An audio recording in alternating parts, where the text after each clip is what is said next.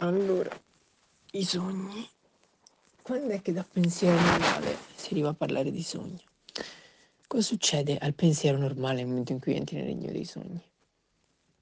Allora, diciamo che normalmente il cervello, quando si relaziona con la realtà, quando sei a giro, ha a che fare con una parte cerebrale, mentale, tutto ciò che è nella tua testa, tutti i tuoi pensieri, le tue cose, e poi con una parte reale, che è quello che i tuoi occhi vedono e quelle persone con cui interagisci, ok? Che è la parte un po' più oggettiva, diciamo, rispetto alla completa soggettività del cervello, no? Che ognuno individuo pensa a modo suo. Ecco, diciamo che cosa succede nel cervello? Te le cose nel, nella testa non sono, non sono cose, sono concetti ok? Il numero delle cose è ciò che sono oggettivamente, al di là dei giudizi di tutti, quelli, le cose che esistono, no? Un libro è un libro ed è così, ha questo tot di pagine, eccetera, eccetera. E poi c'è il fenomeno, che è come quell'oggetto è nella nostra mente, perché noi non dobbiamo ricordarci questa cosa, non viviamo in un mondo, viviamo anche nella nostra testa che condiziona tutto, tutto ciò che vediamo nel mondo perché alla fine anche le stesse immagini comunque arrivano alla nostra testa, non so come dire.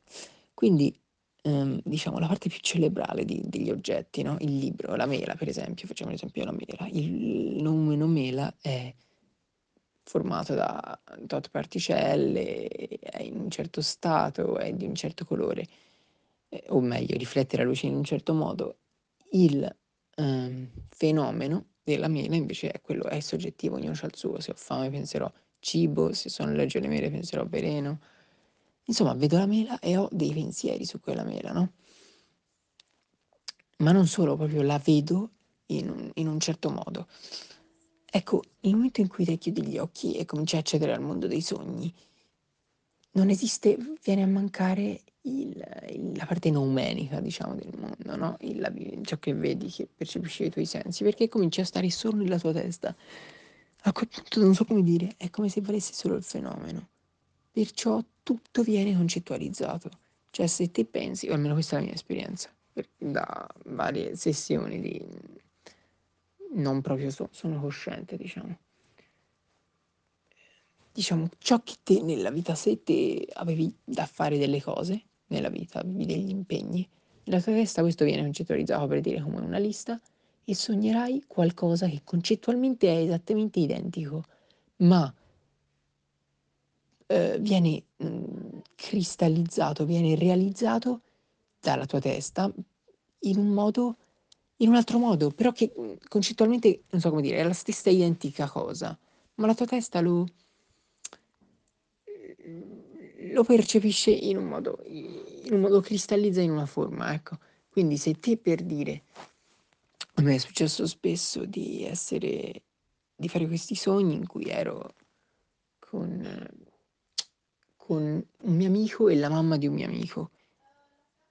E cambiava continuamente. A un certo punto era un certo, una certa persona sua mamma, a un certo punto era un'altra persona sua mamma, cose che per me in quel momento concettualmente erano la stessa cosa, ma che poi il mio cervello arrivava a vedere in modi diversi. Prima lui, poi lui, poi quell'altro.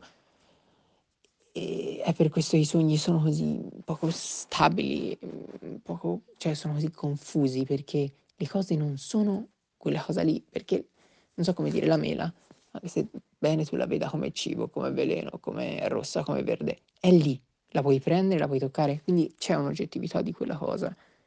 Eh, cioè qualcun altro può arrivare e dire no, la mela è così, la mela è così, ci, ci si mette d'accordo e capiamo che cos'è la mela, non so come dire.